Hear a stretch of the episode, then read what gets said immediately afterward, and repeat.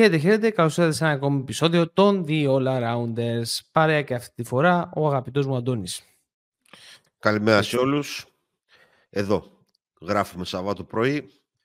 Να δούμε τι έγινε και αυτή την αγωνιστική της Ευρωλίγκας. Πίσω από τα μικρόφωνα, να τα πούμε και να μας ακούσετε. Επειδή αναφέρατε κάτι λείπει ο Γιώργος και τα λοιπά, ο Γιώργος ε, όπως όλοι μας έχει, έχει κάποιες εξωτερικές δουλειές, έχει το σπίτι, έχει ιστορίες και εμείς είμαστε εδώ πέρα ε, να καλύψουμε ε, το κενό του και να σας κάνουμε παρέα στη, σε αυτό το επεισόδιο. Θα τον δείτε στα επόμενα επεισόδια, μην αγχώνεστε δηλαδή ε, για τον George. Πριν ξεκινήσω, να πούμε για ε, τα γνωστά μας social media. Μας ακολουθείτε και στα, στο facebook και στο instagram και στο x, αν μην το λέμε Twitter, πρώην Twitter. Ε, και εννοείται στο, μας κάνετε, κάνετε subscribe στο YouTube. Ε, πλέον βλέπετε και φατσούλες μια χαρά, όλα ωραία και σας ευχαριστούμε πάρα πολύ για την ανταπόκριση και για τα σχόλια που μας έχετε στείλει σε αυτό. Ευχαριστούμε πάρα πολύ. Και ε, εννοείται πώ κάνετε subscribe στο ε, Substack και κατεβάζετε το Substack Reader App. Ανεβάζουμε κειμενάκια. Ε, έχονται αρκετά τώρα και ε, δύο tips και τα preview και του Κένταβρου. Στην πορεία θα προσθέσουμε κι άλλα. Θα τα δείτε εν καιρό το ενισχύουμε για αυτό το κομμάτι. Θα είναι το περιοδικό μας. Είναι εκεί πέρα που βλέπετε τα έξτρα πράγματα που αγκαλιάζουν την υπόλοιπη προσπάθεια μέσα από το podcast. Τέλος, εννοείται πως βρίσκεται το, το περιεχόμενο που δημιουργούμε από, το, από τα μικρόφωνα σε Spotify, Google, Apple ε, Podcasts ε, και σε όλα τα υπόλοιπα streaming services που χρησιμοποιείτε για να ακούτε τα podcast σας. Αυτά έτσι μια ημερήσια διάταξη για να μην ξεχνιόμαστε. Θα ξεκινήσουμε τώρα με το review της ε, δεύτερης αγωνιστικής. Έγιναν πολύ ενδιαφέροντα πράγματα. Χθες Παρασκευή και 13. Αν αναρωτιέστε γιατί, πήγα, γιατί έγινε το 0 στα 3 χθες στα 2 ώρα το tips, ήταν Παρασκευή και 13. Μόνο εγώ πήγα και έπαιξα Παρασκευή και 13 ε, ειδικά στατιστικά παιχτών και έγινε της μουρλής. Τέλος πάντων. Πάμε να ξεκινήσουμε με τα, από την πρώτη μέρα, να δούμε λίγο τα γενικά, ας πούμε, αυτά που δεν είδαμε, αυτά που, που είπα, τελείως ραφ, δεν, δηλαδή δεν ήμασταν ε, full on, γιατί έχουμε, όπως έχουμε πει είναι δύσκολο με το πρόγραμμα που δημιουργεί η EuroLeague τα βλέπουμε όλα. Αντώνη, ναι. ε, αυτά, αυ, αυτά που έχουμε δει στιγμιότυπα και έχουμε κρατήσει Ακριβώς. σημειώσεις πάνω από στα στιγμιότυπα και από τα στατιστικά που, που έχουμε δει. Δεν έχουμε δει ολόκληρο το παιχνίδι. Δεν το, έχουμε, δεν το έχουμε σπάσει σε κομμάτια όπως κάνουμε σε κάποια άλλα παιχνίδια που επιλέγουμε για να το κάνουμε αυτό. Σωστά. Ξεκινώντας λοιπόν από το Alba Baskonia. 86-91 τελικό σκορ, νίκησε η Μπασκόνια, το πήρε το διπλό, μας δικαίωσε και μας αντίστοιχα στο σημείο που είχαμε δώσει. Σαν ε, κάποια συγκεκριμένα στοιχεία που έχουμε να κρατήσουμε, είναι η δεύτερη καλή εμφάνιση του Μονέκη, ο οποίος ήταν καθοριστικός ε, καθ' όλη τη διάρκεια του παιχνιδιού. Ε, μικρός ο χρόνος του Ρογκαβόπουλου, αυτό είναι αποθαρρυντικό σε ένα μάτς με την Άλμπα, το να έχει το, μόλις 4,5 λεπτά, αν δεν κάνω λάθος, και, να, και πήρε δύο σουτ και ευτόχισε σε ένα. Πολύ καλός ο Μάκιντάιρ, ε, που ήταν και ο πρώτος σκόρερ της ε, Μπασκόνια μέσα στο παιχνίδι. Κλειδί ο, Σεντε, ο Σεντεκέρσκης είναι... Με άφησε μόνο μου. Χριστός και μάνα του. Θα μπει. Μην αγχώνεστε. Εδώ θα είναι. Κλειδί, όπως είπαμε λοιπόν, ο Σεντεκέρσκης, ο οποίος έκανε double-double με 11 πόντους και 13 rebound το παιδί αυτό είναι connector γενικότερα, είναι ε, ο άνθρωπος που ενώνει ουσιαστικά ε, τις, ε, την, τα guards ε, με την υπόλοιπη ομάδα και γι' αυτό είναι και τόσο καθοριστικός και η πορεία γενικότερα της Μπασκόνια θα εξαρτηθεί. είναι ένα παιδί το οποίο πηγαίνει στο επιθετικό rebound, δίνει πάρα πολλά πράγματα και αυτό είναι πολύ σημαντικό για την Μπασκόνια. Η άλλη ήταν κακή από το τρίποντο. Να είμαι ειλικρινής, προσωπικά δεν το περίμενα αυτό. Είναι μια ομάδα που βασίζεται στην ευστοχία από τα 6,75. Αυτά είναι κάποια έτσι βασικά στοιχεία τα οποία είδαμε. Τώρα σε έξτρα πραγματάκια που εντοπίσαμε ε, από εδώ και από εκεί, εγώ προσωπικά επειδή το παρακολούθησα λίγο το παιχνίδι, ε, έχω να τονίσω ότι μου φάνηκε πολύ περίεργη το 1 στα 7 και η κακή γενικότερα μέρα του Χάουαρντ. Δείχνει σαν να μην το βρίσκει, σαν οι ομάδες να, έχουν, να έχουν βρει τι πρέπει να κάνουν ε, για να το σταματήσουν. Ε, ε, είδα μάλιστα μέσα στο παιχνίδι ότι τον πήγαιναν και στα αριστερά ε, αυτό είναι κάτι το οποίο είναι ε, ιδιαίτερο, δηλαδή το ότι τον πήγαιναν στην αριστερά. Καλώς τον πάλι τον Αντώνη. Αντώνη, ε, συνέχισα και ανέφερα λίγο όλα τα ναι. στοιχεία που είδαμε. Και απλά είπα κιόλας ότι ε, μου φάνηκε πολύ περίεργο ότι σε ένα μάτι τόσο χαλαρό με την Άλμπα ο Χάουαρντ είχε ένα στα 7 και λίγο είδα ότι μέσα στο παιχνίδι τον πήγαιναν πάρα πολύ από τα αριστερά. Ε, τον έπαιζαν στο αριστερό του χέρι που δεν είναι και το δυνατό του σημείο. Δεν ξέρω αυτά AJ, σαν υποσημειώσει. Ε, τίποτα, καλή νίκη για την Πασκόνια. Είναι μια νίκη που αν θέλει να μείνει σε υψηλό επίπεδο πρέπει να την ε, έχεις στο, στο καλεντάρι της.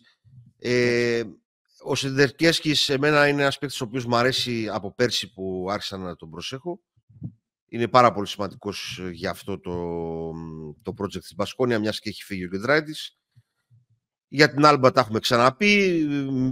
Έσωσε λίγο τα προσχήματα στην τελευταία περίοδο. Χαλάρωσε και λίγο η Μπασκόνια. Σωστά. Και κάπως έτσι ήρθε το, το 86-91. Ε, σημαντικό ότι βρίσκει πόντους σταθερά από το Μονέκε, mm όπως, όπως είπες και εσύ.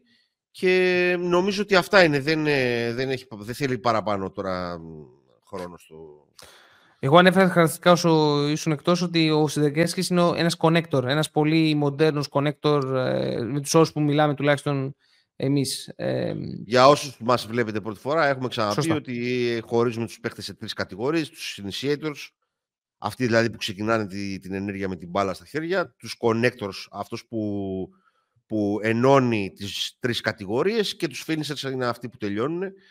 Επομένως, σωστά ο Σιδερκέσκης είναι ένας ε, connector. Ακριβώς. Και πάμε λίγο στο Αστρομπάλ, όπου η Ασβέλ έπαιξε το τελευταίο παιχνίδι της αυτό το γήπεδο. Νομίζω από τέλειο Οκτώβριο, αρχές Νοέμβρη θα μπει στο νέο της γήπεδο που έχει φτάσει το 12.000 θέσεων. 62-88 έχασε από την ε, Παρτιζάν ε, και οι δύο ομάδες ήταν πάρα πολύ άστοχες ε, από το τρίποντο. Ήταν κάτι το οποίο ειδικά για την Παρτιζάν δεν το περίμενα ιδιαίτερα. Ωστόσο, βρήκε λύση Παρτιζάν μέσα από το καλάθι. Χαρακτηριστικό είναι ότι έχει συνολικά 68% από το δίποντο. Δείχνει και, και αυτό έρχεται σε, σε συνδυασμό με το ότι η άμυνα των Γάλλων ήταν πολύ κακή και το ότι δεν έπαιξε ο Σοφά Φολ αφαίρεσε και οποιοδήποτε rim protection υπήρχε. Έτσι ήταν πολύ εύκολο να σκοράρει ε, η Παρτιζάν ε, μέσα στο ζωγραφιστό. Ε, Εντάξει, σαν τα παρατήρηση εδώ πέρα να πω ε, ότι ο Καμίνσκι πρέπει να μάθει να διαχειρίζεται καλύτερα τα φάουλ του. Δεν, το έχει, δεν κάνει χαζά φάουλ. Ε, δεν το προσέχει καθόλου αυτό. Ε, και για τον Πάντερ μου φαίνεται περίεργο το ότι δεν βρίσκει ακόμα το ρυθμό του. Ε, δηλαδή ήταν άστοχος και δύο στα 6. Ε, αυτό μόνο. Δεν έχω κάτι άλλο να... Και πάρα πολύ καλός Ζάκλι Ντέι. Αυτά έτσι σαν ε, έξτρα σχολιάκια από γύρω από αυτό.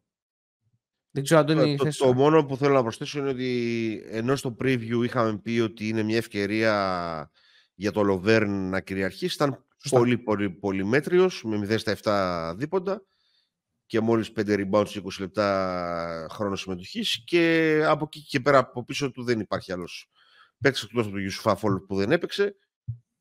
Εντάξει, να λέμε σε κάθε αγωνιστική ότι είναι ε, ναι ότι δεν υπάρχει πλάνο για την ναι, ναι. είναι, νομίζω ότι... Κουράζει από ένα σημείο μετά, Ναι, κουράζει, και...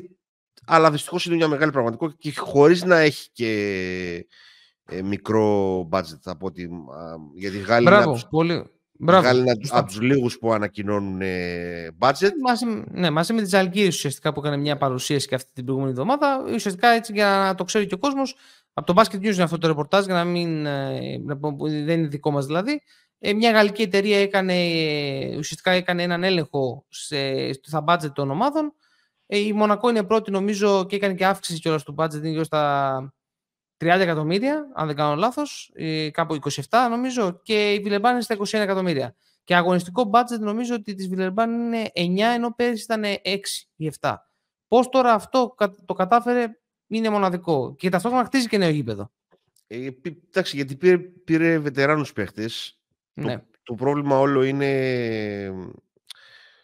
η λογική πίσω από το project της Villeurbanne δεν έχει ξεκάθαρη εικόνα. Αυτό πρέπει να ξεδιαλύνει στο μυαλό του Πάρκερ. Τι θέλει να κάνει. Δηλαδή, ναι, ναι.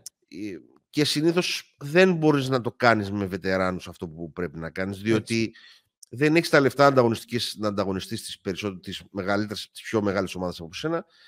Συν ότι δεν είναι και ο πιο ιδανικός προορισμός η, η Βιλιμπάν. Τέλος πάντων, αυτά. Μένουμε προς εκεί, προς τη Γαλλία. Πάμε στο Μονακό συγκεκριμένα. Ε, Μονακό Βίρτους 59-83. Πέρασες στη δεύτερη μέρα. Α, excuse moi, για να μιλήσω και στα γαλλικά. Λοιπόν, ε, πάμε λοιπόν τώρα στο Εφές Real. Το Εφές Real, Αντώνη, πασάω την μπάλα σε σένα για να δούμε τι έγινε στο παιχνίδι; Ναι. Ε, παιχνίδι για τρία δεκάλεπτα και λίγο λιγότερο. Η Real ξεκίνησε με Καμπάτσο, Κοσέρ, Μούσα, Γιαμπουζέλε και Ταβάρες και η Εφές με Τόμσον, Λάρκιν, Κλάιμπερν, Πλάις και Τζόνς. Βλέπουμε εδώ ότι στο μυαλό του Τσάν τα πράγματα δεν είναι πολύ ξεκάθαρα. Ο, το Τζόνς Αντεσάρι κάτι, κάτι γίνεται λάθος. Τέλος πάντων, ο Μούσα έπεσε πάνω στο Κλάιμπερν, το Γιαμπουζέλε πάνω στο Πλάις, ο Ταβάρες πάνω στο Τζόνς, ο Καμπάτσο πήρε τον Τόμσον και ο Κοσέρ πήρε τον Λάρκιν. Η διαφορά από την ε, πλευρά της ΕΦΕΣ είναι η αλλαγή στα γκαρντ, ο Λάρκιν τον Καμπάτσο και ο Τόμσον τον Κοσέρ. Ε, οι πρώτες αλλαγές της, για να δούμε λίγο τη λογική του rotation, για την ΕΦΕΣ είναι ο Βουίλης, ο Ζίζιτς, ο Μπουμπουά και ο Γιλμάς. Εκείνο που έμαθε ο Τσάν από, την πρώτη, από το πρώτο μάτι είναι να μην αλλάζει μαζί τους ε, Λάρκιν και Τόμσον. Είδαμε να γίνονται ε, τα λεπτά τους ε, να μπαίνει ο ένας και να βγαίνει ο άλλος. και από εκεί πέρα για τη, για τη Real το second unit το οποίο χρησιμοποιήθηκε ήταν ο Σέρχιο Γιουλ, ο Πουαριέ και ο Χεζόνια. Ξεκίνησε με αρκετά επιθετικά rebound η Real και πολύ καλό ξεκίνημα από τους δύο Γάλλους, τον Κοσέρ και τον Γιαμπουζέλε, που, τους, που τους την, την πήγε για τα πρώτα δύο-τρία λεπτά. Ε, καλή άμυνα της Ρεάλ, κυρίως στην περιφέρεια, προσπαθεί να πιέσει την μπάλα και στο Τόμσον και στο Λάρκιν. Ε, ο Μπομπουά και ο Γουίλης από τα μέσα της, της πρώτης περίοδου που όπως είπαμε μπήκαν σαν rotation και για να αλλάξουν λίγο την ΕΦΕΣ αρχίζουν και δίνουν λύσεις. Κάπου εκεί, επειδή δεν μπορεί να βγάλει άχρη με την άμυνα η ΕΦΕΣ, είναι σαν να μην έχει δουλευτεί η άμυνα της ΕΦΕΣ, ε, αλλάζει στα τελευταία 3-3,5 λεπτά ε, σε μια match-up ζώνη ε, και με το second ε, unit της Real που χρησιμοποίησε μαζί ο, ο Ματέο, τον Σέρχι και τον Γιούλ, αδυνάτησε τη, η, περιφερειακή άμυνα της ε, Real και έπαιξε και ένα κλικ γρηγορότερα η ΕΦΕΣ στην επίθεση έτσι ώστε να μην εγκλωβιστεί στο 5 εναντίον 5. Αυτό όλο το πώς πίεσε λίγο περισσότερο η ΕΦΕΣ, το πώς το, το τρέχει κατά κύριο λόγο ο Μπουμπουά. Που πραγματικά εδώ να πω ότι είναι παράδειγμα ε, ρολίστα παίχτη. Ε, επαγγελματίας. επαγγελματίας. Όταν είναι υγιής είναι πραγματικά εξαιρετικός και κατάφερε με μια, εκεί που είχε ανοίξει τη διαφορά γύρω στους 10 πόντους να την κλείσει στο 24-26. Ε, Αυτό ήταν το, το πρώτο δεκάλεπτο. Αν ξεχωρίσει κάτι, είναι τα 10 τρίποντα που έχει βαρέσει η Real με ποσοστό 5 στα 10 και τα 6, τα 5 επιθετικά rebound. Ε, πάμε στο δεύτερο δεκάλεπτο. Η πρώτη παρουσία του Ντεκ γύρω στο 11 εδώ είναι το πρώτο χαρακτηριστικό παράδειγμα ότι αρχίζουμε να βλέπουμε τον Ντόμσον που χωρίς το Λάρκιν δίπλα του αλλά με τον Μπουά να νιώθει καλύτερα. Πράγμα που σημαίνει ότι κάτι πρέπει να δει ο, ο Τσάν στη χημεία ανάμεταξύ αυτών των δύο παιχτών. Μέχρι εκείνο το σημείο ακόμα ο Τόμσον φαίνεται να νιώθει ε, άβολα. Ε... Νομίζω εδώ πέρα το πρόβλημα είναι ότι ο Τόμσον θέλει και αυτός την μπάλα και δεν μπορεί να λειτουργήσει off-ball καθόλου. Και ο Λάρκιν έχει συνηθίσει και αυτός πλέον να θέλει πολύ την μπάλα. Νιώθω δηλαδή ότι εκεί πέρα υπάρχει το, το μπέρδεμα. Στο ποιος κινείται off-ball. Ποιος θα είναι ο, ο κύριος χειριστής και ποιος θα είναι αυτός ο οποίος θα είναι το shooting guard που λέμε. Σαν έτσι ναι. ένα extra note, δεν ξέρω τώρα. Σωστό. Γι' αυτό ίσως να πρέπει λίγο τα λεπτά τους να μοιραστούν κάπως αλλιώς να γίνει το πράγμα. Ε, πηγαίνει ο... εκεί γύρω στο, στο τρίτο λεπτό της δευτέρας περίοδου, αν πηγαίνει ο Τόμψος στον πάκο και μπαίνει ο Λάρκιν. Εκεί δεν μπορούσε να οργανώσεις σωστά την ε, μπάλα, ταυτό, την, τις επιθέσεις της ε, ΕΦΕΣ. Ταυτόχρονα έχει βγει και ο Μπομπουά, ο οποίος έδωσε τρομερό boost στην ΕΦΕΣ. Και ταυτόχρονα ε, ξαναγυρίζει ο Καμπάτσο στο παιχνίδι και βγαίνει ο Σέρχη.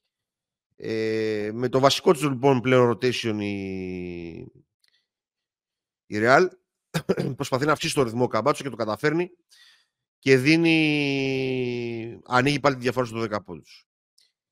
Εδώ να σημειώσουμε ότι είναι σαν να μην υπάρχει ο Κλέμπερ στο παιχνίδι. Στο δεύτερο ημίχρονο δεν τον βάζει καθόλου ο Ματέο. Δεν ξέρουμε τι έχει γίνει. Δεν έχω μάθει ρεπορτάζ κτλ. Ο, ο Τσάν. Ο Τσάν εννοείς. Ο, ο Τσάν, συγγνώμη. Ναι, ναι. Είναι σωστά. Ε, πάντως και όσο έπαιξε στο πρώτο ημίχρονο, ήταν σαν, σαν να μην υπήρχε στο γήπεδο και σε καμία πλευρά του γήπεδου. Έτσι, έτσι. Το συμπέρασμα λοιπόν του πρώτου ημιχρόνου που λήγει 41-55 ε, υπέρ της ε, Ρεάλ είναι ότι ο Ματέο ξέρει πολύ καλύτερα την ομάδα του ότι αν κάπως κρατήθηκε μέχρι κάποιο σημείο στο παιχνίδι ήταν με το ξέσπασμα του Μπουά και γενικά μόνο με ξεσπάσματα δεν υπάρχει δηλαδή σταθερή ροή ε, παιχνιδιού από την ΕΦΕΣ που υπάρχει μια εξήγηση διότι είναι καινούργια ομάδα αλλά εδώ ε, συζητάμε για κενά διαστήματα επίπεδου blackout. Ε, στο, στο ημίχρονο μπορούμε να πούμε ότι συνεχίζεται να υπάρχει διαφορά των τριπόδων υπέρ της ε, Real.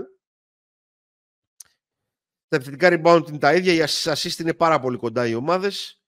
Ε, και ένα άλλο πράγμα, εκτός από την κακή άμυνα της ΕΦΕΣ, ε, κάνουν και, και ηλίθια φάουλ. Δηλαδή δεν εκμεταλλεύονται σωστά τα φάουλ τους, ε, δεν προσέχουν το πώς μαρκάρουν και δίνουν αρκετές βολές στην Real. Ε, στο τρίτο δεκάλεπτο ξεκινάει με Wills και ZZCFS σε σχέση με το Jones Splice ε, και για τη Real ξεκινάει πάλι το, το first unit. μπήκαν, στα, μπήκαν από τα αποδεκτήρια οι ομάδες και είδες μια Ρεάλ η οποία ήταν απόλυτα συγκεντρωμένη στο να συνεχίσει τη δουλειά που έκανε και μια ΕΦΕΣ που είναι σαν να έχει μείνει στα αποδητήρια. Και παρουσιάζεται το πρώτο δίλεπτο με τον Γκαμπάτσο να δίνει, να δίνει ρυθμό μια ομάδα σαν να τα έχει παρατήσει η ΕΦΕΣ. Ήδη τα πρώτα δύο λεπτά. Αυτά δεν είναι καλά σημάδια γενικότερα. Ε, η ΕΦΕΣ είναι πολύ soft στην άμυνα σε όλο αυτό το χρονικό διάστημα ε, και όταν δεν είναι ο Μπουμπουά να δώσει μια κίνηση ε, με το δικό του ρόλο, δεν είναι δηλαδή ότι υπάρχει καμιά κίνηση από την ομάδα, ο ίδιος δημιουργεί κίνηση στην επίθεση της, ε, της ε, ΕΦΕΣ, είναι πάρα πολύ στατική. Και το rotation με τον Jones στο 4, ένα παιδί το οποίο είναι ξεκάθαρα αθλητικό 5 και δεν είναι 4, δεν βγάζουν κανένα νόημα. Όπως είπαμε, ο Κλάιμπερν δεν μπαίνει καθόλου στο, στο δεύτερο ημίχρονο. Και ουσιαστικά το παιχνίδι έχει τελειώσει από το 25, το δεκάλεπτο λήγει 60-80. Ε, δεν, δεν, από εκεί πέρα δεν... Εκείνο κάποια σημεία θέλω να πω μόνο, ότι φαίνεται ότι υπάρχει ένα τεράστιο πρόβλημα, ειδικά αμυντικό στο 4-5. Δηλαδή το πώς ταιριάζουν τα τεσσάρια και τα πεντάρια του, ειδικά στην άμυνα, δεν μπορούν να κόψουν το pick ε, σε αυτό το παιχνίδι δεν έπαιξε και ο Λάτζια Μπράιντ, δεν ξέρω για ποιο λόγο, δεν ξέρω αν το έχει σημειώσει στα preview ότι... Έγινε update το κείμενο, ήταν ναι. ε, τραυματίας. Ήταν ναι. τραυματίας, τελευταία στιγμή. Λοιπόν. Ε, το μόνο που βρίσκω εγώ ως λύση για την, ε, για την ε, ε, είναι να παίξει μαζί ο Ελάιζα Μπράιαντ με τον Κλάιμπερν, με τον Κλάιμπερν να παίξει στο 4 και το Jones στο 5 και να αλλάζουν όλα τα screen. Δεν να, δώσει, να δοθεί έτσι μέγεθος δηλαδή. Ε, με τον ε, και τον ε, έχουν τρομερό πρόβλημα στην άμυνα. Πολύ, πολύ, δηλαδή είναι σαν να μην υπάρχει άμυνα καθόλου. Τέλος πάντων, ε, κέρδισε πάρα πάρα πολύ εύκολα η Real. Η Real φαίνεται να είναι η πιο έτοιμη ομάδα από όλες που συμμετέχουν αυτή τη στιγμή στην ε, διοργάνωση. Ε, με τον καθένα να ξέρει το ρόλο του. Για παράδειγμα, σε αυτό το παιχνίδι, εμφανίζεται το Κοζέρ με 18 πόντους. Έρχεται ο Χεζόνια από τον Μπάγκο βάζει 14. Όπου αργεί από τον Μπάγκο βάζει 12. Γιατί εντάξει δεν ήταν 100% έτοιμος ο Ταβάρε. Ο, ο Γιαμπουζέλε έχει χάσει σε όλο το παιχνίδι ένα σουτ. Έχει βάλει 22 πόντους με 8 rebound. Ε, είναι μια ομάδα η οποία αυτή τη στιγμή φαντάζει σε αυτή τη νέα αγωνιστική περίοδο ως το φαβορή, ως το, και, ως το κεφάλι. Τώρα αν θα είναι τέρμα δεν ξέρουμε ακόμα, είναι πολύ νωρίς. Αλλά σαφώς έχει πάρει. Τώρα για την ΕΦΕΣ, είπαμε τα προβλήματα στην άμυνα. Ε, είπαμε το δυσλειτουργικό, όπως φαίνεται στην αντία τώρα, Τόμσον και Λάρκιν.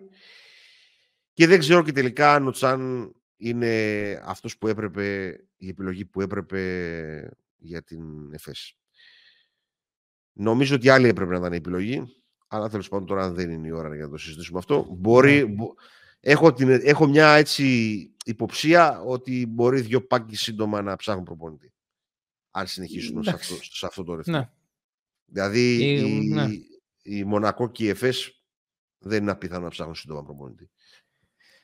Ναι, Αυτά ε, το μάτς, δεν ξέρω αν θες να προσθέσεις κάτι άλλο. Ε... ε δεν έχω να προσθέσω κάτι το πολύ μεγάλο. Θεωρώ ότι η Real αυτή την περίοδο είναι η πιο έτοιμη ομάδα από όλες. Ναι. Γιατί ε, ε, πήρε ένα κορμό το περσινό και έβαλε το καμπάτσο.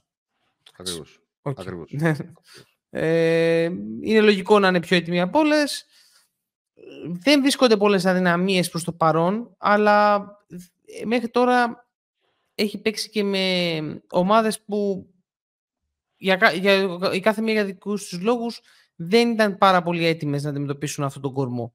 Οπότε ας περιμένουμε να δούμε. Ναι, Εντο, ναι. Εντοπίσαμε εδώ τώρα σε αυτά που είπαμε ένα, ένα πρώτο μειονέκτημα της Real, το οποίο είναι η, η περιφερειακή άμυνα στο second unit.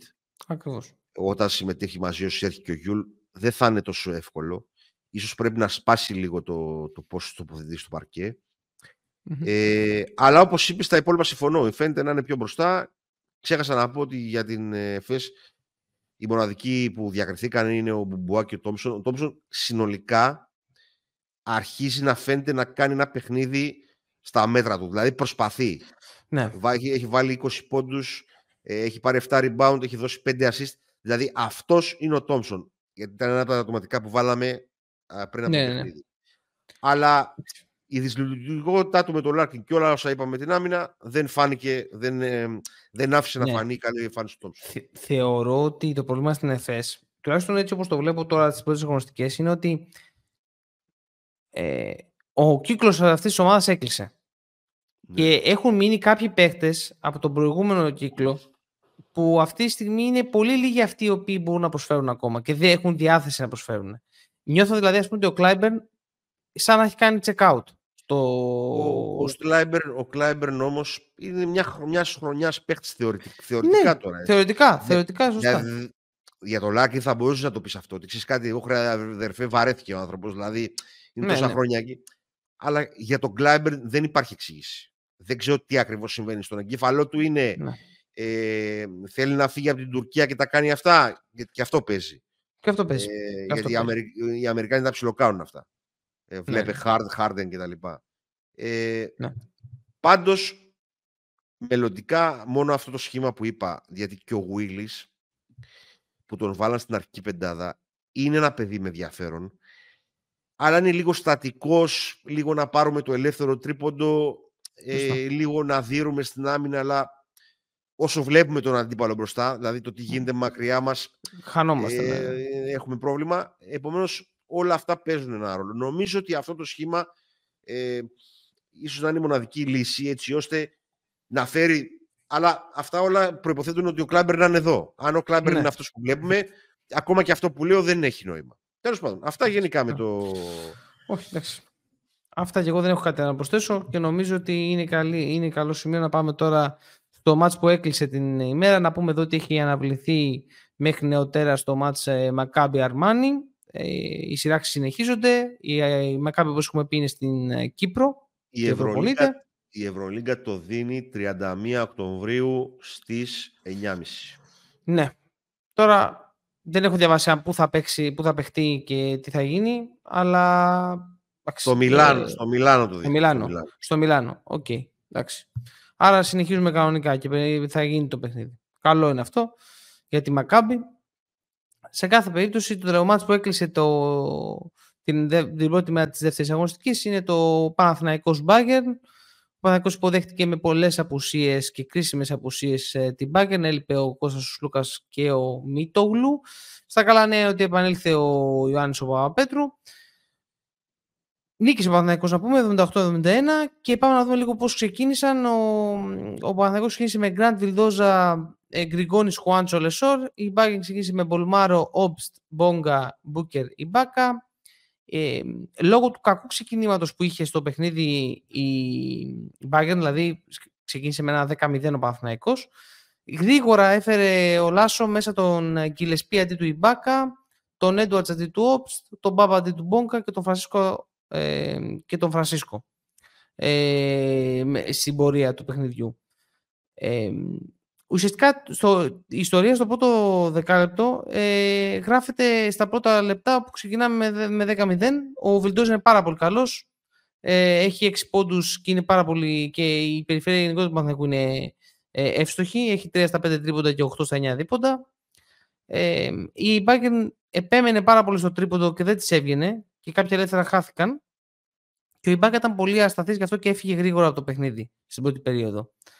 Ε, η υψηλή ουσιαστικά πεντάδα που παρουσίασε ο Λάσο για να κόψει λίγο τον Παναθηναϊκό, γιατί είναι υψηλή η πεντάδα που παρουσίασε όντως, ε, ήταν αργή ε, και ειδικά το 4-5 στο Ιμπάκα Μπούκερ και εκεί πέρα χτύπησε ο Παναθηναϊκός. Ε, λίγο είδαμε κάποιες προσπάθειες του Μπόγκα να κάνει post-up χωρίς μεγάλη επιτυχία εκεί πέρα. Και έτσι έκλεισε η ιστορία του, της πρώτης περίοδου για τον ε, Παναθηναϊκό, που προηγούταν με 23-11. Εκεί κρίνεται και το παιχνίδι κατά, κατά, ε, κατά βάση. Δηλαδή, στο κακό ξεκίνημα της Μπάγκερ, ο Παναθηναϊκός έχει πατήσει. Μετά, στην υπόλοιπες τρεις περίοδοι, εμφανίζονται όλες οι, οι μικρέ, τα, τα θέματα που έχει ο Παναθηναϊκός. Ε, η δεύτερη περίοδος ξεκινάει με, με τον Βιλντόζα, τον Γκάι, τον Παπαπέτρου, τον Μαντζούκα και τον Λεσόρ. Ενώ η Μπάγερν ξεκινάει με Φρανσίσκο Έντουαρντς, Μπαμπ, Γκιφάι, Γκλεσπί. Γενικά να κρατήσουμε ότι επιμένει πολύ στον Έντουαρντς ε, στο παιχνίδι ο Λάσο. Χωρίς λόγο. Μάλιστα ενώ ο Μπολμάρο είναι καταπληκτικός εκτελεστικά. Ε, ο Λεσόρ να πούμε εδώ ότι είναι ε, πάρα πολύ καλός σε όλη, σε όλη τη διάρκεια του παιχνιδιού. Ε, στο, στο δεύτερο δεκάλεπτο ε, αρχίζει και ανεβαίνει κάπως ε, ο Ιμπάκα, ε, αρχίζει και ανεβαίνει κάπως ε, όταν έρχεται μέσα στο παιχνίδι. Ο Παπαπέτρου δίνει λύσεις ε, από το post που του αρέσει, που παίρνει την μπάλα, ξεκουράζει και τους ε, περιφερειακούς αυτό το, αυτό το κομμάτι. Ε, ο Φρανσίσκο ανοίγει κάπως το γήπεδο με το σουτ του ε, και ο Μπολμάρο παίρνει μπρος επιθετικά ε, και γιατί πάνω του βρήκε τον Γκάι που του έριξε πάνω, έπεφτε, τον χτύπαγε συνέχεια. Να σκεφτείτε, ο Μπολμάρο έχει 15 πόντους στο πρώτο ημίχρονο. Ε, στο τέλος το, η δεύτερη περίοδος κλείνει με τον Μαντζούκα να σκοράρει και γενικότερα ο Λευτέρης ε, βρήκε τρία σούτ, τα έβαλε και τα τρία, ήταν καθοριστικός στο να νικήσει ο Παναθηναϊκός ε, σε αυτό το παιχνίδι και έτσι έχουμε το ημίχρονο 37-30. Αντώνη, θα θέλεις κάτι να προσθέσεις σχετικά με το ημίχρονο τώρα με το ημίχρονο, με τον Παναθηναϊκό; Ε, το πρώτο ημίχρονο έβλεπα το ΕΦΕΣ ε, okay. ε, για να έχουμε εδώ πέρα εικόνα. Ε, από δύο παιχνίδια και όχι από ένα. Το δεύτερο ημίχρονο το έχω δει όλο. Έχω λίγο μια καλύτερη εικόνα για το δεύτερο ημίχρονο. Το, το δεύτερο ημίχρονο δηλαδή είχε τελειώσει το FS Real και είδα το, το κομμάτι του Παθηναϊκού. Ωραία. Όπως ξεκίνησαν οι ομάδες ε, το πρώτο το παιχνίδι, έτσι ξεκινάνε και στην, ε, στην τρίτη περίοδο, δηλαδή με Γκραντ Βιλντόζα, Γκριγκόνη, Κουάντσο, Λεσόρ, Πολμάρο, Όπστ, ο Μπόγκα, Μπούκερ, Ιμπάκα, Ιμπάγκεν. Ε, γιατί επέμεινε πάλι τόσο πολύ, στην ψηλή πεντάδα αυτή, δεν το γνωρίζω ακριβώς, αλλά αυτή η ψηλή πεντάδα αρχίζει να λειτουργεί κάπως ε, και να φέρνει το παιχνίδι πολύ κοντά. Ε, στο, δηλαδή το φέρει κοντά στο 50-48 ε, η Bayern, το έχει φέρει δηλαδή σχεδόν ισοπαλία. Ε, ο Γκραντ αρχίζει να δίνει λύσεις ε, όπως και ο Λεσόρ στην ε, τρίτη περίοδο. Ε, εκεί πέρα επιστρέφει και μπαίνει και ο Παπαπέτρου ε, αλλά ο Πάο ε, αρχίζει και χάνεται ε, στις ε, περιστροφές και εμφανίζει αυτές τις αδυναμίες που δείχνει την ανετοιμότητα αυτής της περίοδου. Ε, όπως είπαμε, ο Γκραντ είναι λύσεις ε, και ο Λάσο επαναφέρει τον Edwards ε, και επιμένει μετά από εκεί και πέρα πάρα πολύ σε αυτόν. Ε, ξεκουράζοντας βέβαια τον Βολμάρο, αλλά ο Edwards είναι εκτός ρυθμού. Ε, Αντώνη, εδώ πέρα κάτι που θα ήθελες να παρατηρήσεις για την τέτοια περίοδο; Όχι, έχω κάποια γενικά σχόλια για τον Παναθηναϊκό να κάνω μόνο στο τέλος, στο τέλος μόλις τελειώσεις. Ε, ας κλείσουμε, ωραία, ας κλείσουμε, ναι. Ναι, ναι. Ας κλείσουμε λίγο το, τη τέταρτη περίοδο, όπου ο Παναθηναϊκός κλείνει με Βιλντόζα, Γκριγκόνης, Παπαπέτρου, Μαντζούκα και Λεσόρ, η Μπάγερν με Φρανσίσκο, Έντουαρντς, Μπαμπ, Μπόνγκα και Μπούκερ, ο Παναθηναϊκός με τον Παπαπέτρου δεν βρίσκει ή το ύψος στην περιφέρεια που του λείπει και τον Γκριγκόνη. Είναι σημαντικό αυτό. Ο Γκάι από μετά εξαφανίζεται, δεν παίζει και είναι, είναι μια πιθανή αλλαγή ο Γκάι. Τέλος πάντων θα το δούμε. Ε, ο Ματζούκας δίνει λύσεις και στην άμυνα και στην επίθεση ε, στην ε, τέταρτη περίοδο. Ο Έντουαρτ αποτελεί ε, τελείως reliability αφού δεν μπορεί να σκοράρει, είναι και πίσω ένα κινητό mismatch. Ε, το σκορ ουσιαστικά 4 λεπτά πηγαίνει στο 72-59.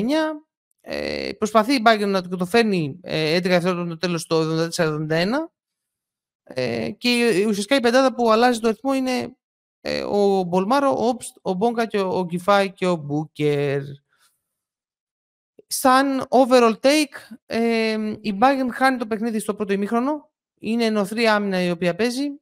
Ο, επιμένει πάρα πολύ ο Λάσο στον Edwards του δίνει πάρα πολύ ε, χώρο για να, ε, και δεν ε, τον αλλάζει σύντομα. Ο Γκραντ είναι ο καθοριστικός πλέον παίκτης για τον Παναθηναϊκό στην περιφέρεια με 14 πόντους, 4 assist, 3 rebound και ένα κλέψιμο. Ε, και κέρδο είναι η παρουσία του Ματζούκα που εγώ προσωπικά να πω ότι στο προηγούμενο πίστευα ότι, το προηγούμενο είπα ότι δεν τον υπολογίζει ο, ο Αταμάν αλλά αντίστοιχα εδώ πέρα έδειξε ότι το παιδί μπορεί να προσφέρει αλλά έπαιξε και στη θέση που που ουσιαστικά είναι το κορμί του και οι ικανότητές του στο 4. Και φυσικά καταπληκτικός Λεσόρ, ο οποίος ε, ήταν καθοριστικός στο σκοράρισμά του και η Παπαπέτρου Χουάντσο με το ύψος που δίνουν στην περιφέρεια. Ε, καλό μάθημα για την Bayern αυτό για την πορεία. Ε, έδειξε κάποια θεματάκια. Ο Παναθηναϊκός ε, κέρδισε χρόνο μέσα από αυτό το παιχνίδι. Αντώνη.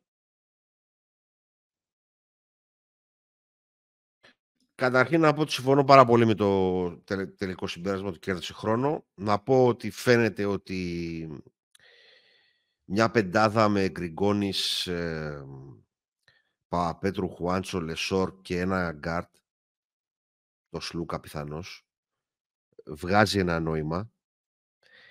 Μπορεί να καλύψει αμυντικά κενά αυτή η πεντάδα ε, και να έχει στη δεύτερη πεντάδα το Βιλντόζα με το Γκραντ έτσι ώστε να μπορέσεις να, να αφαιρέσεις τον Γκάι από την εξίσωση, όσο μπορείς περισσότερο. Ε, νομίζω ότι ξεκάθαρα το, εδώ ο Παναθηναϊκός φωνάζει ότι αντί για τον Γκάι θέλει να τριάρει. Είναι ανησυχητικό τα 33 λεπτά του Λεσόρ, γιατί μην ξεχνάμε ότι προέρχεται και από μια ολόκληρη χρονιά όπου έπαιζε τέτοιους χρόνους συμμετοχής στην Μπαρτζάν, με αντίστοιχο πρόβλημα να μην έχει backup ε, center πρέπει να δοκιμάσει εκεί πράγματα περισσότερα. Ο... Δηλαδή, αν κάτι πρέπει να ρισκάρει για μένα ο αταμαν είναι στο 5. Πρέπει να βρεις σχήματα είτε με τον Μπαλτσερόφσκι είτε με τον. Ε, Έχει πολλές αδυναμίες, Αντώνη. Ο Μπαλτσερόφσκι η... χωρίς το Μίτογλου, χωρίς το Μίτογλου ή το, Χουάν, ε, ή το Χουάντσο δίπλα του, έχει πάρα πολλές ναι, αδυναμίες. Γι' αυτό λέω να βρεις σχήματα. Δεν είπα ναι. ναι. μόνο, μόνο τους. Ναι, ναι, ναι είτε με τον Κώστο τον Αντιτοκούμπο, να βρει κάποιο τρόπο να δίνει ποιοτικές ανάσει στον ε, Λεσόρ. Και εκτός από αυτό, ε, θα βρει και ψηλά σέντερ μπροστά του. Οπότε, αν δεν έχει παίξει καθόλου Μπαλσερόσκι, μην περιμένεις τώρα να αντιμετωπίσει τον Ταβάρη, τον, τον Μιλουτίνοφ κτλ.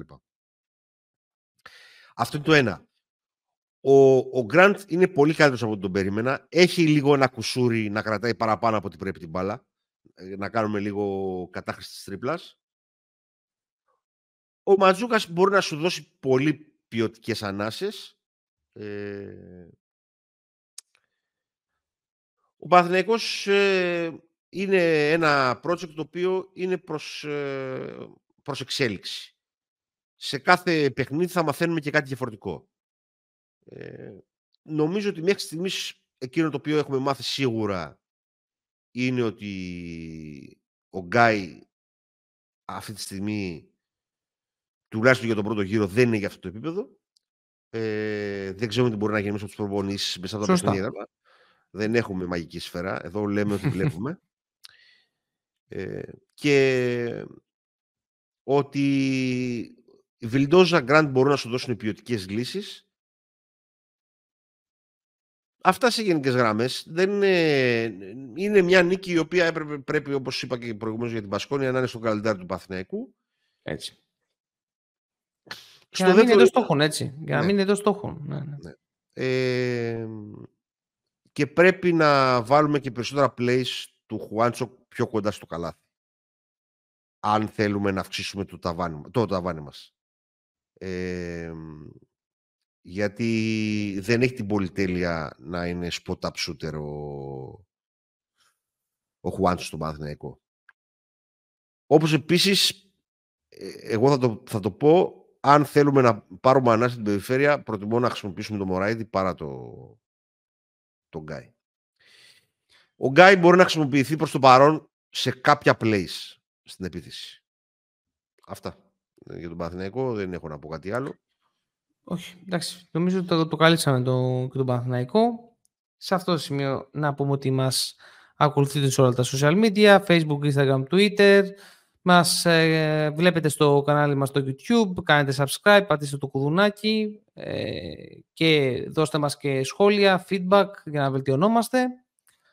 Και ακούτε τα σε ηχητικά φυσικά στο Spotify, το, στο Apple και στο Google Podcast Τέλος, Substack και Substack Reader App είναι δωρεάν, μπορείτε να το κατεβάσετε και να σα έχετε απευθείας στα κείμενα που γράφουμε μαζί και τα podcast, γιατί τα podcast πρώτα ανεβαίνουν εκεί και μετά σε όλα τα υπόλοιπα. Έτσι λοιπόν, μετά το promo time πάμε στη δεύτερη μέρα. Η δεύτερη μέρα ε, να ξεκινήσουμε από τα παιχνίδια που δεν έχουμε, ας πούμε, έχουμε μια γραφικόνα. Ξεκινάω από το Ζαγκύρης ε, Ερυθρός.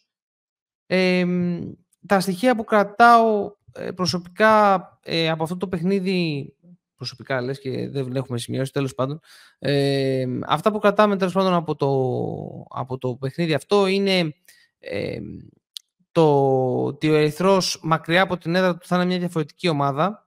Είναι πάλι πολλά τα λεπτά του Τεόντοσιτς ε, συ, ε, συνηθίσαμε να το λέμε και πέρυσι ε, κατά, κατά τη διάρκεια της σεζόν όταν ήταν στη Βίρτους ο Μήλος ότι όσο περισσότερο παίζει ο Μήλος, τόσο πιο αρχή γίνεται η ομάδα του στην άμυνα και η κατάχρηση γίνεται στην επίθεση γιατί έχει μεγαλώσει και όταν δεν βρίσκει απευθείας το pick and roll ή την καλή πάσα, ε, κάνει κατάχρηση ε, και τον shoot. Και ουσιαστικά όλο το παιχνίδι ενώ ο Ερυθρός φτάνει να το ελέγξει και έχει φτάσει στο 52-61, το χάνει ε, από ένα τρομερό σερί της, ε, ε, της με 15-2. Και σε αυτό το σερί φυσικά ο Ιβάνοβιτ δεν αλλάζει καθόλου τον, ε, τον Ε, τα γρήγορα φάουλ επίσης του Evans ε, ήταν το πρόβλημα που είχε να αντιμετωπίσει ο Μαξ Βίτης ε, στο πρώτο ημίχρονο ε, το οποίο έκανε κρύο τον παίχτη και δεν μπόρεσε να συνεισφέρει πάρα πολύ στο σκοράρισμα. Ε, και πάρα πολύ θετικό το πόσο αξιοποιεί το Μαξ Βίτης στον Σμιτ στο ποστάρισμα ε, και παίρνει πόντους από εκεί πέρα.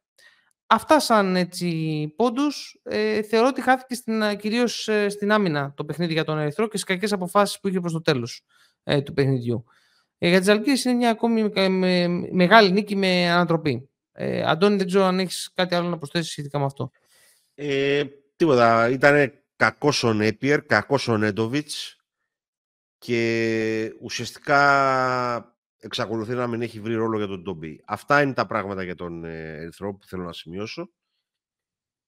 Η Ζαλκύρη στην έδρα της είναι πάντα μια δύσκολη ομάδα. Ε, βρήκε λύσεις από τον ε, Σμίτς. Ε, έκανε πάρα πάρα πολύ λίγα λάθη, το οποίο παίζει και αυτό ένα ρόλο. Ε, αλλά νομίζω ότι το παιχνίδι είναι πιο πολύ τα προβλήματα αυτά που είπα για τον Ερυθρό παρά το σπουδαίο, η σπουδαία το σπουδαίο, ναι, ναι, της ναι, ε, όταν, έχεις, όταν έχει ένα στα πέντε τρίποντα ο Νέπερ και 0 στα 4 ο Νέντοβιτς, ε, όταν ο Τόμπι παίζει μόνο 6 λεπτά με δύο πόντους, ένας πιο έμπειρος παίχτης που έχει mm-hmm. η, ο Όπως και ο Σιμόνοβιτς εξαφανίστηκε έτσι. Ο Σιμόνοβιτς έπαιξε μόνο 3 λεπτά. Από ένα σημείο επέμενε πάρα πολύ στον Μίτροβιτς, ε, στον ε, Νταβίντοβατς. Ε, ναι. Ε, Εντάξει, είπαμε ότι το, το, ότι αυτό το ρόστο το διαχειρίζεται ο Ιβάνοβιτς είναι το Καθορι... rapid call. Καθοριστικοί παράγοντε τώρα εδώ είναι ο Νέπερ με τον Νέντοβιτς που δεν ήταν καλή ε, και ότι ο Τόμπι θα του ανοίξει το γήπεδο αν το χρησιμοποιήσει σωστά έτσι ώστε να έχει περισσότερους χώρους ο, ο Νέπερ. OK. Okay. Πάμε στο, ναι, πάμε στο Μονακό Βίρτους. 59-83. Νίκη για τη Βίρτους. Ε, η Μονακό δεν πήγε ουσιαστικά ποτέ στο παιχνίδι. Πάρα πολύ κακή άμυνα για τρία δεκάλεπτα. Στο τέταρτο κάπως ε, συνήλθε, αλλά και πάλι είχε τελειώσει το παιχνίδι. Τι να συζητάμε τώρα. 18% ε, στο τρίποντο, μόνο 9 assist. Από τη Οκόμπο και Μπράουν, η Βίρτους είχε 15 επιθετικά rebound και είχε και 51% στο τρίποντο. Πήγε πάρα πολύ καλά αυτό. Και κρατάμε και για τη Βίρτους στην πολύ καλή εμφάνιση του Λούντμπεργκ, ο οποίος δεν υπολογιζόταν πριν λίγο καιρό. Τώρα έπαιξε, ήταν πάρα πολύ καλός. Αν δεν κάνω είχε 10 ή 11 πόντους. Ε, ο Λούντμπεργκ είχε 14 πόντους, με συγχωρείτε, με 5 στα 9 σουτ ε, και 4 assist, 4 rebound. Ε, είναι, είναι, είναι εντυπωσιακό. Ε, Αντώνη, κάτι για τη Μονακό; Δεν ξέρω τώρα τι είχε στο μυαλό του ο Μπράντοβιτς γενικά. Ε, όταν χάνεις... Ε, εδώ φαίνεται να έχει πρόβλημα και στις δύο άκρες του παρκέ. Δηλαδή αυτό είναι το εντυπωσιακό στην όλη υπόθεση. Ξεκινάει το παιχνίδι και βάζεις 15 και 18 πόντους και 15 πόντους. Και η τελευταία περίοδος που παίζει λίγο καλύτερη άμυνα πάλι βάζει 11 πόντους στην επίθεση. Ε, δεν ξέρω και το rotation φαίνεται περίεργο. Δεν ξέρω πραγματικά τι έχει στο μυαλό του ο coach ε, ο Μπράντοβιτς φαίνεται, φαίνεται να, να μην είναι οι παίχτες του παρκέ. Δεν ξέρω το τι σημαίνει. Έχουν σουτάρει 18% στο τρίποντο. Θέλω να δω ένα ολόκληρο μάτι στη Μονακό. Αυτό να πω μόνο. Εντάξει, ε, για να δω τι, τι υπάρχει στο, στο μυαλό του, του Ομπράντοβιτς. Δεν εγώ, νιώθω, τώρα... εγώ νιώθω ότι έχει χαθεί το μπάλα στα αποδητήρια, να σου πούμε. Θεωρώ ότι δεν, δεν, δεν, δεν γίνεται μετά από δύο χρόνια ε, με τον ίδιο σχεδόν κορμό. Οι ίδιοι παίχτε παίζουν τώρα. Εντάξει, η ίδια ομάδα είναι πέρυσι. Να ξαφνικά να παρουσιάζει αυτή την εικόνα. Έχει χαθεί η μπάλα που μου φαίνεται στα αποδητήρια. Αν μπορώ κάτι να πω, το οποίο δεν είναι αγωνιστικό, εννοείται, αλλά επηρεάζει το αγωνιστικό. Μηδενική, ναι. δημιουργία, μηδενική δημιουργία με 9 σε όλο το παιχνίδι. Ε, πρέπει να βάλουμε ως τάσκο στο να, την επόμενη αγωνιστική να δούμε Έτσι. ένα Να δούμε λίγο Μονακό. Ναι, ναι, να καταλάβουμε τι γίνεται. Για να καταλάβουμε τι γίνεται. Έχουμε διάφορα εβδομάδα, μπορούμε να το ναι. Ε, φαίνεται να μην υπάρχει ένταση στο παρκή, φαίνονται αρκετά πράγματα, αλλά τέλος πάντων. Λοιπόν, αυτά. Κλείνουμε με τα παιχνίδια για να πάμε στον, στο Ολυμπιακός Μπαρσελόνα. Βαλένθια Φενέρ, 77-74 για την Φενέρ.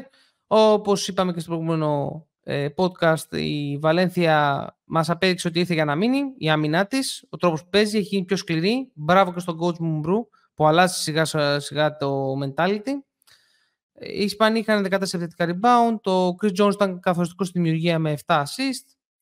Ε, είναι και η ευστοχία του από τον τρίποδο του Γκούντουριτς που έχει 0 στα 6 είναι σημαντικός παράγοντας.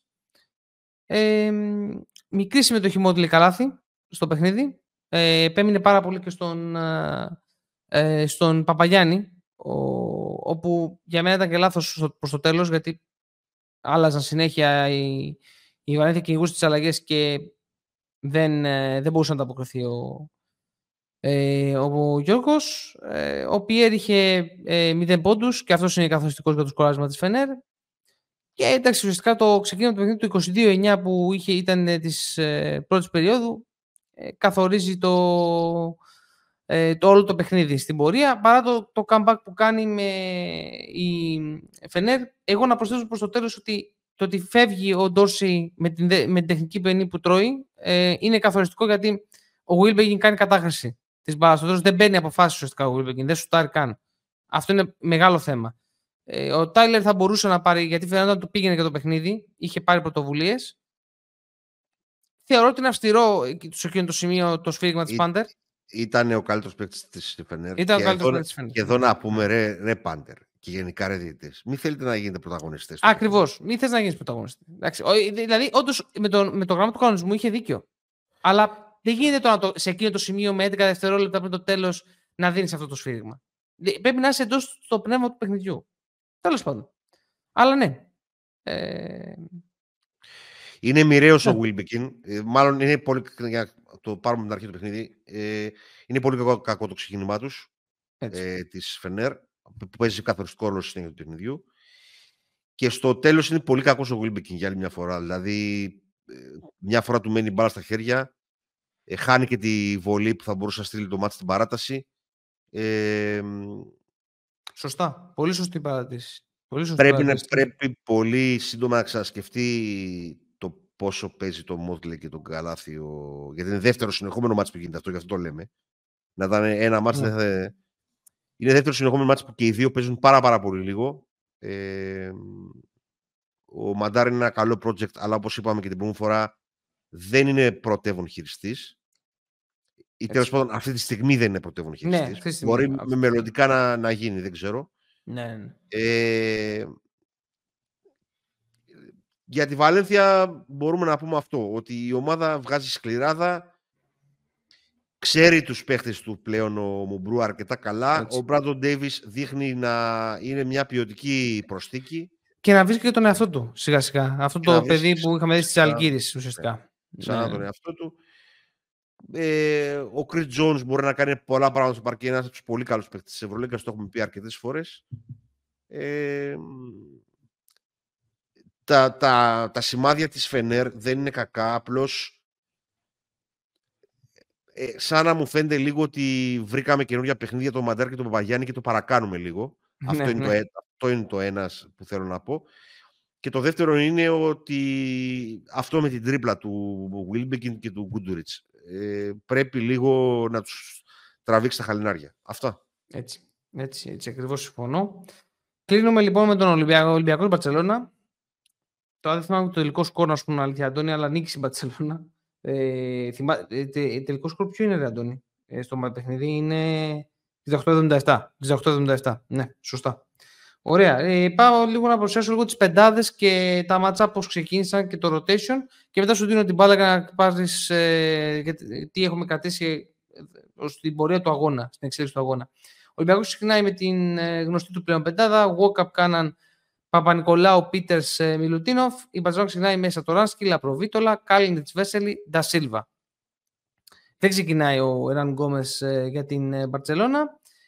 τα ματσάπς στην αρχή για Ολυμπιακό, ο Γόκα παίρνει το Λαπροβίτολα, ο Κάναν πέφτει στον Σατοράνσκι, ο Παπα-Νικολάου στον Κάλινιτς, ο Πίτερς στον Ντασίλβα και ο Μιλουτίνοφ στο Βέσελη. Αντίστοιχα για την Μπαρσελόνα, ο Λαπροβίτολα έχει πάρει τον Κάναν, ο Σατοράνσκι τον Γόκαπ, υψομετρικά πήγανε ουσιαστικά ε, ο Κάλινιτ τον Παπα-Νικολάου, ο Ντασέφ τον Πίτερ και ο Βέσελ τον Μιλουτίνοφ. Οι πρώτοι παίκτες που έρχονται από τον πάγκο για τον Ολυμπιακό είναι ο Λαρετζάκης προς το τέλος του πρώτου δεκαλέπτου και οι Φαλ, Μπραζντέικις. Ε, αυτοί έρχονται από τον πάγκο σαν πρώτες αλλαγές. Ο Φαλ κι ο ε, Μπραζντέικις, να πούμε, ο Φαλ κι ο ναι. να πούμε απλώς ότι μπαίνουν στο δεύτερο δεκάλεπτο. Στο δεύτερο. Ο μοναδικός που μπαίνει στο πρώτο δεκάλεπτο είναι ο Λαρεντζάκης περίπου, στο, περίπου στο 9. Έτσι. Μπαρσελόνα φέρνει τον Πάρκερ, τον Βίλι Μπίλι Ερνανγκόμεθ, είχαμε και αυτά τα θέματα. Ε, τον Γιοκουμπάιτις. Μισό λεπτό, λίγο κάτι να πω. Γιώργο, πονάς. Πονάς, Γιώργο, Βακαλόπουλε, πονάς, ε. Πονάς για τον Γιωκουμπάιτη, ε. Από χθες έχω που, τον, που του στέλνω μηνύματα. Καλημέρα, Γιωκουμπάιτη. Να το ξέρουμε έτσι απλά για, το, για τον κόσμο. Αμπρίνες και έμεινε, εκτός, ε, έμεινε μόνο ο Κάλινιτς εκεί πέρα ε, και ο Πάρα στο δεύτερο δεκάλεπτο έρχεται για ουσιαστικά. Ναι, ναι, αντικαθιστά, που ουσιαστικά αντικαθιστά τον Γκάλινιτ που είχε μείνει από το πρώτο ρωτήσιο. Έτσι. έτσι. Ακριβώς. Ε, και Αντώνη, δίνω την πάση σε ένα να δούμε λίγο πώς ξεκίνησε το μάτι στο πρώτο δεκάλεπτο, στο ημίχρονο και τα ρέστα. Ναι. Η πρώτη μου σημείωση είναι ότι ξεκινάει με βαρύ σχήμα η, η Βαρσελώνα και έχω σημειώσει εδώ ευκαιρία για Πίτερς. Αν κάτι έχει πρόβλημα ο Πίτερς, ο οποίος γενικά είναι πολύ καλός στο ξεκίνημα του, ε, της ε, αγωνιστικής ε, ε, και η μεγάλη διαφορά σε σχέση με τον Βεζέκο είναι ότι δεν, μπορεί, δεν χτυπάει εύκολα τα close out. Και δηλαδή ένα τέτοιο αντίπαλο ο Βεζέκοφ θα τον είχε χτυπήσει. Λόγω και των αργών του πόδιου. Ναι. Λόγω τα αργά πόδια που έχει. Έτσι. Έχει προσπαθήσει να βελτιωθεί. Είναι ένας παίκτης που εγώ το λέω από πέρσι. Μπορεί εγώ να μην ξετρελαίνω, αλλά είναι πολύ θετικός παίκτης. Δηλαδή, όπως λέω και για το Φάλο ότι είναι θετικός, ο Πίτρη είναι θετικός παίκτης. Α μην μπούμε πάλι για το, για, τα, για το σχηματισμό. Η Μπαρσελόνα προσπαθεί να χτυπήσει από μέσα προς τα έξω και προσπαθεί από την πρώτη στιγμή να εκμεταλλευτεί το κομμάτι που δημιουργεί τον drop του Μιλουντίνοφ. Εκεί λοιπόν στο mid-range έχει προσπαθήσει σε, όλη τη σε όλο το παιχνίδι να το εκμεταλλευτεί αυτό το πράγμα η, η Barcelona. Είτε από mid-range shoot του Βέσελ κυρίως, ε, είτε ε, αυτό που κάνει ο Walkup, το, το προσπάθησε να το κάνει και ο Γιακουμπάιτς να βάλει κάποιο παίχτη στην πλάτη του ε, και να πάρει το mid-range. Βλέπουμε ότι ξεκινάμε το παιχνίδι με πέντε γρήγορα λάθη. Τα περισσότερα τα κάνει ο Walkup. Είναι φανερό ότι ο Walkup σε όλο το παιχνίδι είναι πάρα πολύ κουρασμένος. Ε, έχει διάθεση να, να αποστάρει το Σαντοράνσκι με τον Γκάναν η, η Μπαρσελόνα. Έχει δώσει κάποια ρήγματα, αλλά όχι κάτι το σημαντικό. Ε, ξέρουμε πάρα πολύ καλά ότι το κορμί του Κάναν είναι πολύ δυνατό. Δεν νομίζω δηλαδή ότι κάποιο γκαρντ μπορεί να, να τριπλάρει και να τον ποστάρει. Τώρα να τον, να τον προσπαθήσεις να τον ποστάρεις βαθιά είναι μια άλλη περίπτωση. Εδώ προσπάθησε η Μπαρσελόνα να, να ποστάρει ο Σατοράνσκι με τρίπλα. Επομένως δεν ήταν κάτι το. Ναι, και εντάξει, δεν μπορούσε αυτό να τον κάνει. Έχει δυνατό κορμό, δεν μπορούσε να τον βάλει προς τα μέσα. Ε, ε, Κυρίως οι close-out επιθέσει της Μπαρσελόνα έχουν δώσει αποτέλεσμα. Ε, χτυπάνε στις close-out επιθέσει. Βοηθούμενοι ότι έχουν ξεκινήσει και με πολύ καλό ποσοστό στο τρίποντο. Και αυτό φέρνει αποτέλεσμα inside out και εύκολα shoot για την Barcelona. Γράφτηκε ότι, είναι, ότι θα είναι πολύ ψηλό το ποσοστό της Barcelona. Στο τρίποντο, εδώ να πω δύο πράγματα. Τα περισσότερα shoot είναι αμαρκάριστα. Δεν βάζουν κάποιο shoot το οποίο είναι. Ακριβώς. Ακριβώς, ακριβώς. Έχουν και δημιουργήσει δε... shoot καλά. Και δεύτερο, όταν στα πρώτα μάτια εμείς σουτάρουμε με συν 50% στο τρίποντο. Ε, ναι, τώρα εντάξει. 50% plus. Δεν λέμε εμείς κάτι τώρα. Εντάξει. Λοιπόν, αν εξαιρέσεις για το πρώτο δεκάλεπτο πάντα, αν εξαιρέσεις κάποια κάτση του Πίτερς και του Παπα-Νικολάου, δεν βρήκαμε κάτι σημαντικό στο 5 εναντίον 5. Ε, Εκτός αν εξαιρέσουμε το τελευταίο 1,5 λεπτό που α, ο, η, αυτά που βρήκαμε είναι επειδή αυξήσαμε τον ρυθμό μας. Ε, εδώ παρατηρούμε ότι η Μπαρσελόνα προσπαθεί να κάνει ό,τι έκανε η Φερνέρ πέρσι στο, στα play-off, να πιέσει πάρα πάρα πολύ τα handoffs και αυτό το weave που κάνουμε στην αρχή της επίθεσης που προσπαθεί να που μας δίνει ρυθμό έτσι, έτσι. Ε, βγάζοντας πολύ ψηλά τα γκαρντ ε, με αποτέλεσμα όταν συμβαίνει αυτό ακόμα να μην έχουμε βρει λύσεις. Ε, και εμείς ουσιαστικά χάνουμε πάρα πολύ χρόνο από το να ξεκινήσουμε την επίθεση, έτσι. Δηλαδή αργούμε πάρα πολύ. Ξεκινάμε τις επιθέσεις μας στα 13-12 δευτερόλεπτα. 16-23 υπέρ της Μπαρσελόνα τελειώνει το πρώτο δεκάλεπτο. Ε, το 1 στα 5 τρίποντα είναι αυτό το οποίο ξεχωρίζει και τα, ε, ότι έχουν κάνει και δύο ομάδες από, από 5-6 λάθη το οποίο είναι μάλλον 5 Ολυμπιακός 4 η Μπαρτσελώνα δεν είναι, μπορώ να πω ότι ξεχωρίζει κάτι άλλο. Βολές έχουν σουτάρει περίπου τα ίδια, δίποντα εύστοχα είναι τα ίδια. Εκείνο που μπορούμε να, μπορούμε να πούμε μόνο αυτό ότι εκμεταλλευόμενοι αυτό το κενό που δίνει τον drop έχουν σουτάρει με 67% στο δίποντο στο, στην πρώτη περίοδο, που γενικά είναι εύκολα σουτ. Πάμε στο δεύτερο ημίχρονο. Ο Αμπρίνες ε, δίνει ε, πλάτος στο γήπεδο. Ε, χρησιμοποιούνται ειδικά κέρλ ε, πικερόλ για να βγει να σουτάρει. Ο Παπ στο ξεκίνημα αυτού του δεύτερου δεκαλέπτου είναι ο μοναδικός που προσπαθεί και μπροστά και πίσω. Ε, ε ο Μιλουτίνο, ο Φαλ που έχει μπει στη θέση του Μιλουτίνοφ έχει αρχίσει και δίνει λύσεις και στα δύο μέρη του παρκέ, τουλάχιστον στο πρώτο ημίχρονο. Ε, συνεχίζει να προσπαθεί να χτυπήσει το κενό που, που είπαμε προηγουμένως, να το ξαναπώ. Σε εκείνο το σημείο ο Λαριτζάκης παίρνει κάποιες από τις γνωστές προσπάθειές του. Εδώ να πούμε για όσους γκρινιάζουν ότι αυτός είναι ο Λαριτζάκης. Ε, είναι, είναι ένας παίκτης ο οποίος αυτό θα, σου, αυτό θα κάνει. Ε, Επομένως, το να γκρινιάζουμε τώρα κάθε φορά που τα οποία απλώς δεν μπαίνουν τα σουτ. Δεν, δεν ε, εντάξει, δηλαδή, όταν πέρυσι όλα αυτά μπαίνανε και λέγαμε Λάρι, Λάρι, μην πω τη λέξη τέλος πάντων, εντάξει. Okay. Λοιπόν, το δεύτερο μισό ε, δημιουργείται ένα σχήμα που Γόκα Μπλούτζ Λαρατζάκη, ε, μάλλον εναλλαγή, ε, όπου προσπαθούν να ασκήσουν μεγαλύτερη πίεση στα γκαρντ τη γιατί στο, στο πρώτο δεκάλεπτο κυρίως και στο μισό του δευτέρου κινούνται τα γκαρντ τη Μπαρσελόνα σχεδόν ανενόχλητα. Δηλαδή δεν νιώθουν πίεση, δεν νιώθουν τα χέρια, τα χέρια του αμυντικού επάνω τους. Γενικά είναι βελτιωμένος στην άμυνα στο δεύτερο δεκάλεπτο του, στο, στο μισό του δεύτερου δεκαλέπτου.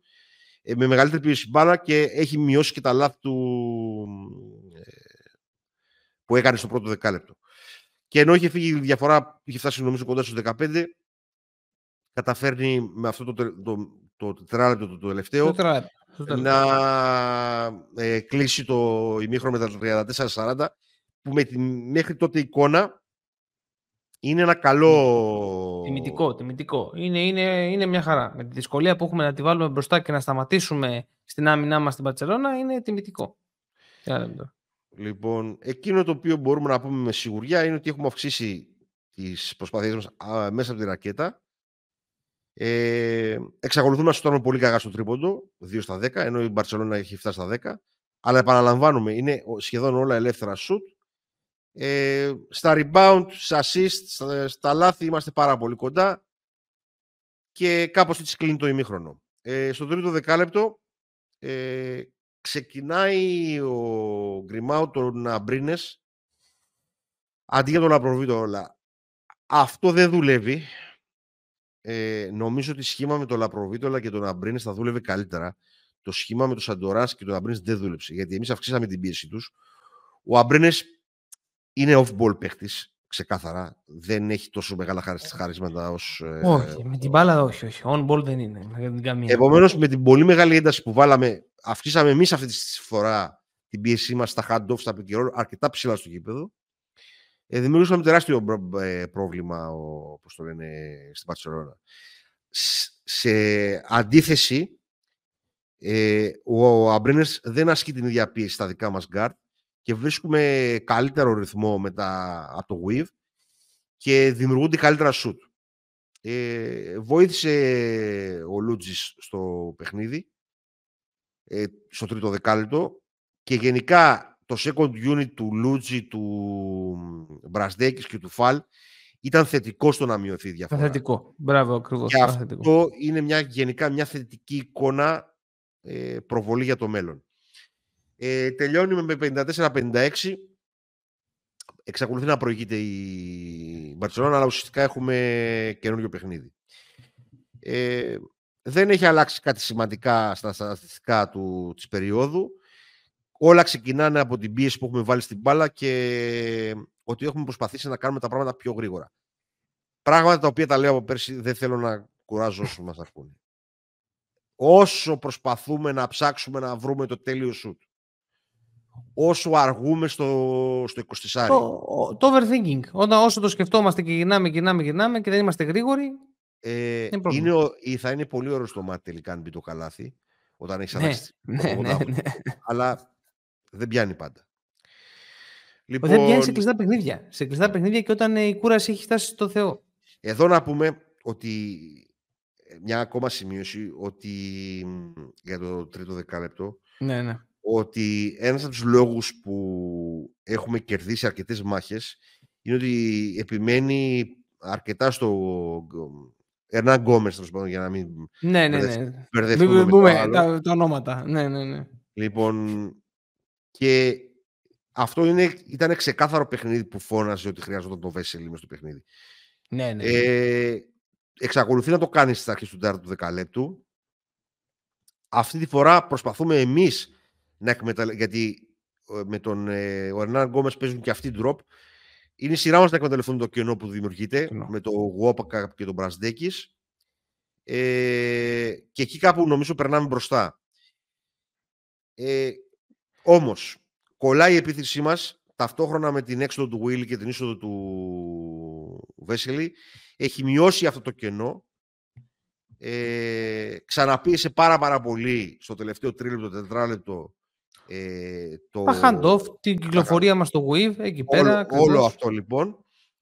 Ο Γόκαπ εξάρ... είχε κουραστεί. Έτσι. Ο Γόκαπ είχε κουραστεί. Και η εξάρτησή μας από το τρίποντο ε, παραμένει ε, και είναι από τα πράγματα που θέλω να δούμε να αλλάζει. Και κάπως έτσι με την είσοδο του Βέσελη ε, και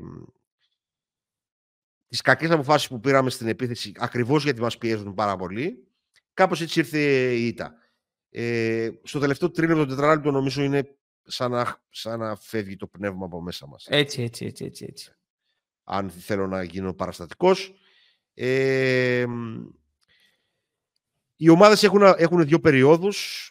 Ε, Απλώς οι δύο περίοδοι της της Μπαρσελόνα, η πρώτη και η τέταρτη, είναι πολύ καλύτερη από αυτές που έχει η Ολυμπιακό. Το, δεύτερο, το δεύτερο και το τρίτο. Για να πούμε έτσι κάποιο, κάποιο ντεσού του παιχνιδιού. Ε, ο, για τον Walkup τα πέντε λάθη ουσιαστικά γίνονται στο πρώτο δεκάλεπτο. Ε, έτσι, έτσι. Τρία, παιδί... γίνονται, τρία, τρία γίνονται εκεί πέρα ουσιαστικά. Ναι. Ε, νομίζω ότι παίζει και ένα ρόλο το τέταρτο φάουλ του Κάναν που του μειώνει το χρόνο συμμετοχής. Ε, εκεί πέρα κάνει λάθος ο Κάναν. Κάνει κακή διαχείριση του, των, ε, των νεύρων του και ενώ είναι, ενώ είναι πολύ καλός στο τρίτο δεκάλεπτο, έχει ξεκινήσει, έχει βρει ρυθμό, πάει και παίρνει τώρα εκεί πέρα νομίζω παίρνει και φάουλ και τεχνική ποινή. Και πάει στα τέσσερα γενικά λίγο πρέπει να το προσέξουμε αυτό το θέμα με τα νεύρα ναι. μας. Εντάξει, καλό είναι να... Ναι, ωραίο είναι να παίζουμε έτσι με τον ναι. αντίπαλο και τα λοιπά, αλλά εντάξει, OK, okay, δεν μας βγει πάντα. Εντάξει. Λοιπόν, ε, τώρα για την Μπαρσελόνα ήταν σημαντικά τα λεπτά που έδωσε για Κουμπάιτης, πολύ σωστά είπες. Ε, ήταν και εύστοχος από μακριά. Τα δύο παιδιά, Ισπανίο, ο Μπρζουέλα και ο Πάρα, αναμενόμενα εκτός Ισπανίας, δεν θα είναι το ίδιο αποτελεσματικοί. Ο Κάλιν κάνει ένα πολύ καλό πρώτο ημίχρονο. Στο δεύτερο λίγο το ξεχνάει ο το ξεχνάει, νομίζω. Και αυτό είναι ένα θεματάκι. Εντάξει, ο Κάλιν που παίζει με τον Ολυμπιακό, κάτι συμβαίνει. Κάτι συμβαίνει. Δεν το λέω συχνά για πολλούς, γιατί το παρακάνουμε εμείς Ολυμπιακοί. Ναι, ναι, ναι, ναι, ναι. Το κάνουμε με όλους τους παίχτες. Αλλά ειδικά με τον Κάλιν κάτι γίνεται. Δεν ξέρω τι ναι. ακριβώς, αλλά κάτι παθαίνει. Ε, ο υγιής Βέσελη δεν θα σταματήσω να το λέω, είναι γενικά τσιτ. Άρρωστη παιχτάρα. Ε, είναι Άρρωστη ακόμα, παιχτάρα τώρα. ακόμα και τώρα μπορεί να... Πέρασαν τα χρόνια με μέση, με ε, γόνατα ιστορίες, πάλι dominant. Πάλι dominant. Ναι. Ε, να πω ότι μου αρέσει πάρα, πάρα πολύ ο Αμπρίνες, γενικά. Θα ήθελα να το παίχτη που να μπορεί να βγει από τα screen, να είναι off-ball παίχτης κτλ. Σωστά. Λοιπόν, ε, να πω κάτι εδώ, κλείνοντας και να σου δώσω το λόγο εσέ, σε σένα. Ε, ήμασταν πολύ άστοχοι από την αριστερή πλευρά, να πω και αυτό, από την αριστερή πλευρά του γηπέδου, από το τρίποντο. Έχουμε καλό ποσοστό μες στη ρακέτα, μέσα στο ζωγραφιστό. Ναι. Έχουμε πάρει πολύ... Πόσες προσπάθειες έχουμε πάρει. Έχουμε πάρει, έχουμε πάρει, δεν είναι δεν έχουμε πάρει. Α αυτές μας κράτησαν στο παιχνίδι γιατί είναι αυτό το, το, χρονικό διάστημα που παίζει ο Ερνάν Γκόμες και το εκμεταλλευόμαστε. Ε, είναι πολλά τα σούτα 45 μοίρες σε σχέση με, τις, με, τις, με τα corner threes. mm Αν πρέπει να παίρνεις περισσότερα κάποια, κάποιο σούτ, πρέπει να είναι τα corner threes. Ναι, ναι, ναι. Και θα ήθελα πάρα πολύ να εκμεταλλευτούμε περισσότερο το mid-range και τα close out. Απ' την άλλη πλευρά η Μπαρσελόνα είναι πιο ισορροπημένη συνολικά στο παιχνίδι.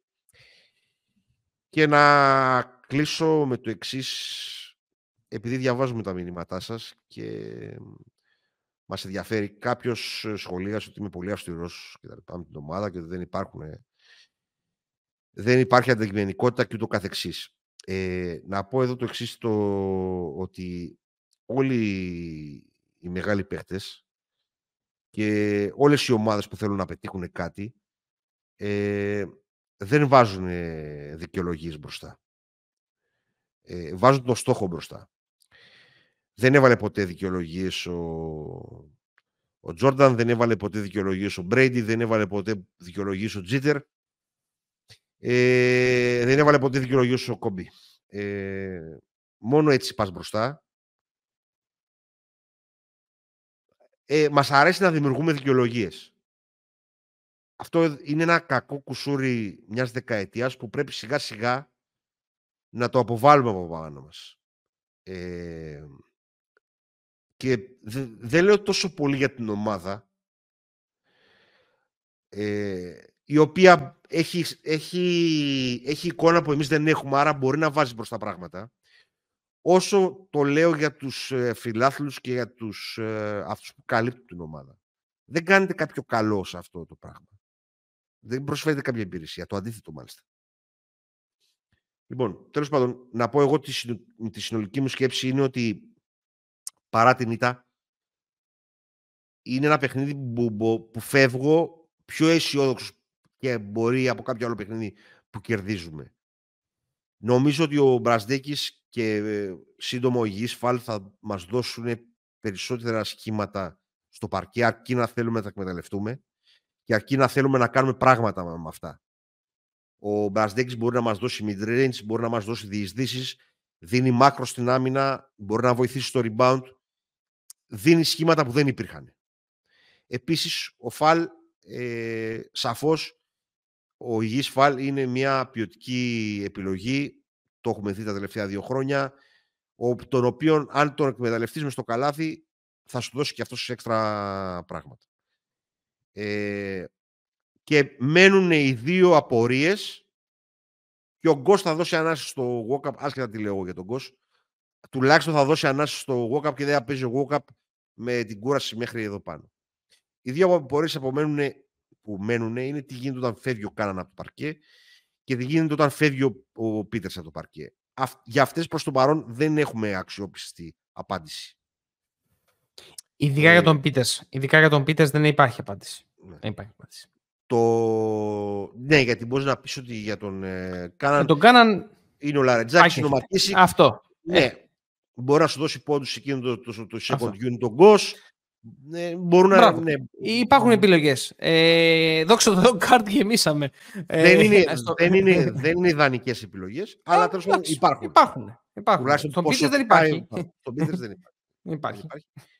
Ε, και αυτό δημιουργεί και προβλήματα σε, σε, γιατί όπως έχω πει πολλές φορές ε, σε κουραστικό βαθμό είναι διαφορετικά να βλέπουμε τον κάθε παίχτη ξεχωριστά και να λέμε «Α, καλός είναι αυτός».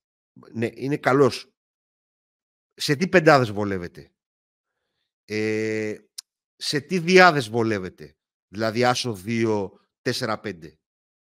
Επομένως, ε, εκεί είναι... Αλλά ε, εγώ οραματίστηκα σχήματα τα οποία τουλάχιστον στο second unit ε, δεν θα μας κάνουν bullying ε, ψηλότερα σχήματα και αθλητικότερα σχήματα με την γενικά παρουσία. Φέτος, γενικά φέτος το second unit είναι καλύτερο. Έτσι όπως ήρθε. Ο Μπραζδέκης είναι αυτός που το κάνει καλύτερο. Ναι, ε, το πρόβλημα είναι, είναι πίσω από τον Πίτερς. Για ναι. μένα τουλάχιστον. Είναι μεγάλο δεν, είναι, δεν είναι μόνο αυτό, είναι και άλλα πράγματα. Αλλά τέλος πάντων, σε πρώτη ανάγνωση, Α μην γινόμαστε υπερβολικοί. Σε πρώτη ναι, ανάγνωση, όντως. Σε πρώτη ανάγνωση. Ναι, ναι. ναι, ναι, σε πρώτη ανάγνωση είναι αυτό. Ε, ο Ολυμπιακός πρέπει να αποφασίσει ότι και με την παρουσία του Μπαρσδέκη και με την παρουσία του Μιλουντίνοφ και με την παρουσία του Φαλ ε, να διαφοροποιήσει λίγο το παιχνίδι του. Λίγο πιο γρήγορα, λίγο πιο άμεσα, λίγα πιο early post-ups, ε, πραγματάκια τα οποία να μην εξαρτιόνται αποκλειστικά από το τρίποντο και από το weave. Αυτό τέτοιο ε, δεν, ε, γενικά όπως στις ΣΥΝΤΕΣ μπορούν πολλές φορές να βλέπω κάποια αρνητικά έτσι προσπαθώ και στις ΣΥΝΤΕΣ να δω κάποια θετικά. Ε, στις νίκες εννοείς. Στις νίκες να βλέπεις κάποια αρνητικά. αρνητικά στις ναι, ναι, στις ΣΥΤΕΣ να ναι. βλέπουμε κάποια θετικά. Γέρος άνθρωπος. Μη, μη, μη, όχι, όχι, όχι. Εντάξει, απλά να μην μπερδευτεί, να μην μπερδευτεί ναι. μπερδευτούν όσοι το ακούσουν όσοι μας βλέπουν. Ωραία, σωστά. Ε, Αυτά. Ε, ναι, εγώ το μόνο που δεν συμφωνώ στα περισσότερα δεν είναι ότι διαφωνώ κάπου. Ε, το μόνο που θέλω να πω είναι για τη δήλωση του coach Μπαρτζόκα σχετικά με το ότι ο Γόκα πρέπει να παίξει ε, σύμφωνα με τις εξετάσεις του 20 λεπτά και έπαιξε 35. 30 πόσα έπαιξε. Δυστυχώς δεν είναι, δεν είναι δικαιολογία. Ε, γιατί το λέω αυτό; Γιατί ο Μπουλούτζης έχει παίξει μόλις 8 λεπτά. Το ότι δεν εμπιστεύεσαι τον, ε, τον Μιχάλη, γιατί χάνει την μπάλα, δεν, είναι, δεν σου δίνει ασφάλεια στον Άσο, είναι αλλού παπά Ευαγγέλιο. Δηλαδή, θέλω να πω ότι εσύ και εμείς στο ρόστερ, εσύ το έφτιαξες, ε, δεν γίνεται τώρα να λέμε γιατί ότι ο Λουγκούκα πρέπει να παίξει 20 λεπτά σύμφωνα με τις εξετάσεις σου ε, και μετά να, να, λέμε, να βλέπουμε ότι ο, ο άλλος άσος που είχες έπαιζε, έπαιξε μόλις 8 λεπτά. Αν ήθελες να τον έχεις φρέσκο, ας φρόντιζες να τον είχες μέσα στο παιχνίδι. Και δεν πρέπει να υπολογίζεις ότι μια σεζόν θα σου πάει, γιατί οι τελευταίες δύο σεζόν σου πήγαν πάρα πολύ καλά. Δεν είχες τραυματισμούς. Δεν μπορείς δεν μπορείς να λες όμως ότι αυτό δεν θα είναι η νόρμα. Μην θυμηθούμε χρόνια Σφερόπουλου που δεν υπήρχε ένας υγιής, ούτε αυτό ήταν ε, λογικό, αλλά ούτε η, η ευημερία της τελευταίας αιτία είναι και αυτό το, η νόρμα στις ομάδες. Θα υπάρξουν τραυματισμοί, είναι λογικό, υπάρχει καταπώνηση, οι παίκτες μεγαλώνουν, δεν μένουν σταθεροί στην ηλικία. Οπότε αυτό εκεί πέρα εγώ το βάζω σαν ένα, μια, ένα αστερίσκο ότι. Εντάξει, ας πούμε, α ε, έλεγε ο coach ότι κουράστηκε. Κουράστηκε, τον κράτησα και εγώ παραπάνω μέσα, τέλος. Και εσύ έλεγε εκεί πέρα. Δεν χρειάζεται να το πάμε στο σημείο ότι ναι, εξετάσει έδειξαν τόσο, αλλά εγώ αναγκάστηκα να τον βάλω. Είχες επιλογές. Απλά δεν τις πήρες. Αυτό μόνο σαν τέτοιο. Κατά τα άλλα, στα υπόλοιπα Αντώνη, στην ανάλυση σου συμφωνώ. Δεν έχω κάτι να προσθέσω παραπάνω για το μάτς. Είναι καλή ήττα, κατά τη γνώμη μου. Ε, είναι καλή ήττα. Ε, βασικά, συγγνώμη. Είτε, είτε, είτε είναι κακή όπως και να έχει, για να το θέσω διαφορετικά, μπορεί να μας ωφελήσει στο μέλλον. Αν πάρουμε τα takeaways από ε, τα σωστά takeaways και τα, τα διορθώσουμε τα λάθη μας, να πάμε ε, παρακάτω. Αυτό είναι για μένα το, το, το βασικό. Αντουάν. Muted. Είσαι muted. Δεν γίνεται έτσι. Muppet Show. Muppet Show είναι καλό. Με το Muppet Show μεγάλωσα. Ε, δεν διαφωνώ πουθενά. Δεν, ε, εντάξει. Καταλαβαίνω ότι τον, τον οποιοδήποτε προπονητή να βγάλει μια γκρίνια κτλ. Γενικά, εγώ με τις δικαιολογίες ε, έχω αλλεργία. Ε, γιατί όπως πάρα πολύ σωστά είπες, βγάλαμε δύο χρονιέ χωρί τραυματισμούς. Εκεί δεν λέγαμε Α, τι τυχεροί που είμαστε που δεν. Λέγαμε τι καλή δουλειά που κάνουμε και δεν Τι καλή, καλή δουλειά που γίνεται και ότι ο Ολυμπιακός είναι μπροστά στις ομάδες με το ιατρικό του επιτελείο δεν έχει τραυματισμούς. Αυτά έλεγαμε το καλοκαίρι. Λοιπόν, Εντάξει, θα συμβεί όμως. Καλό είναι λοιπόν και το ένα και το άλλο. Και ε, καλό είναι να είσαι, να είσαι έτοιμος να αντιμετωπίσεις και τις δύο περιπτώσεις. Ναι. Διότι όταν έπαιρνες τον κόσμο, ξέρεις ότι ο κόσμο σου βγάζει μικρό προβληματάκι. Α, μπράβο. Ακριβώς. Σου βγάζει προβληματάκι. Και πέσει. Στην έβγαζε. Πρέπει να το ξέρεις. Αντίστοιχα και με τον Μιλουτίνοφ. Ε, δεν είναι παράλογο να βγάλει τραυματισμό ε, μέσα στη σεζόν. Δεν λέω για τον Μιλουτίνοφ για να μην λένε. Όχι, απλά, απλά λέω να μην. Το, το στόχευσα εγώ. τον κάρφο. Λοιπόν, ναι, ναι. Ε, εντάξει, οκ. Okay, ε, πρέπει να αρχίσουμε να μπαίνουμε στη διαδικασία, το λέω από πέρσι η regular season είναι μεγάλη και είναι προετοιμασία, δεν είναι διαδικασία συμπερασμάτων. Βγάζεις την προβολή το τι θα γίνει στα play-off θετικά, αρνητικά. Κατά τη δικιά μου οπτική, έτσι. Ε, εντάξει, εγώ, ε, εντάξει, ε, δεν είναι ακριβώς προετοιμασία, γιατί είναι και λίγοι αγώνες. Όχι, όχι. Δηλαδή... Δεν, λέω ότι είναι προετοιμασία. Εντάξει, μην το παρακάνουμε. Δεν λέω ότι είναι προετοιμασία. Λέω ότι μπορείς να καταλάβεις πράγματα και θετικά και αρνητικά από τη regular season. Το να την παίρνεις τη regular season στο 100%, 100%, είναι λίγο προβληματικό. Και το είδαμε και πέρσι. Φοβερή ναι, ναι regular ναι, ναι. season, στα play-off όμως ζοριστήκαμε. Ζοριστήκαμε. Ε, μην, ναι. μην ξαναπούμε τα περσινά, δεν υπάρχει κανένας λόγος.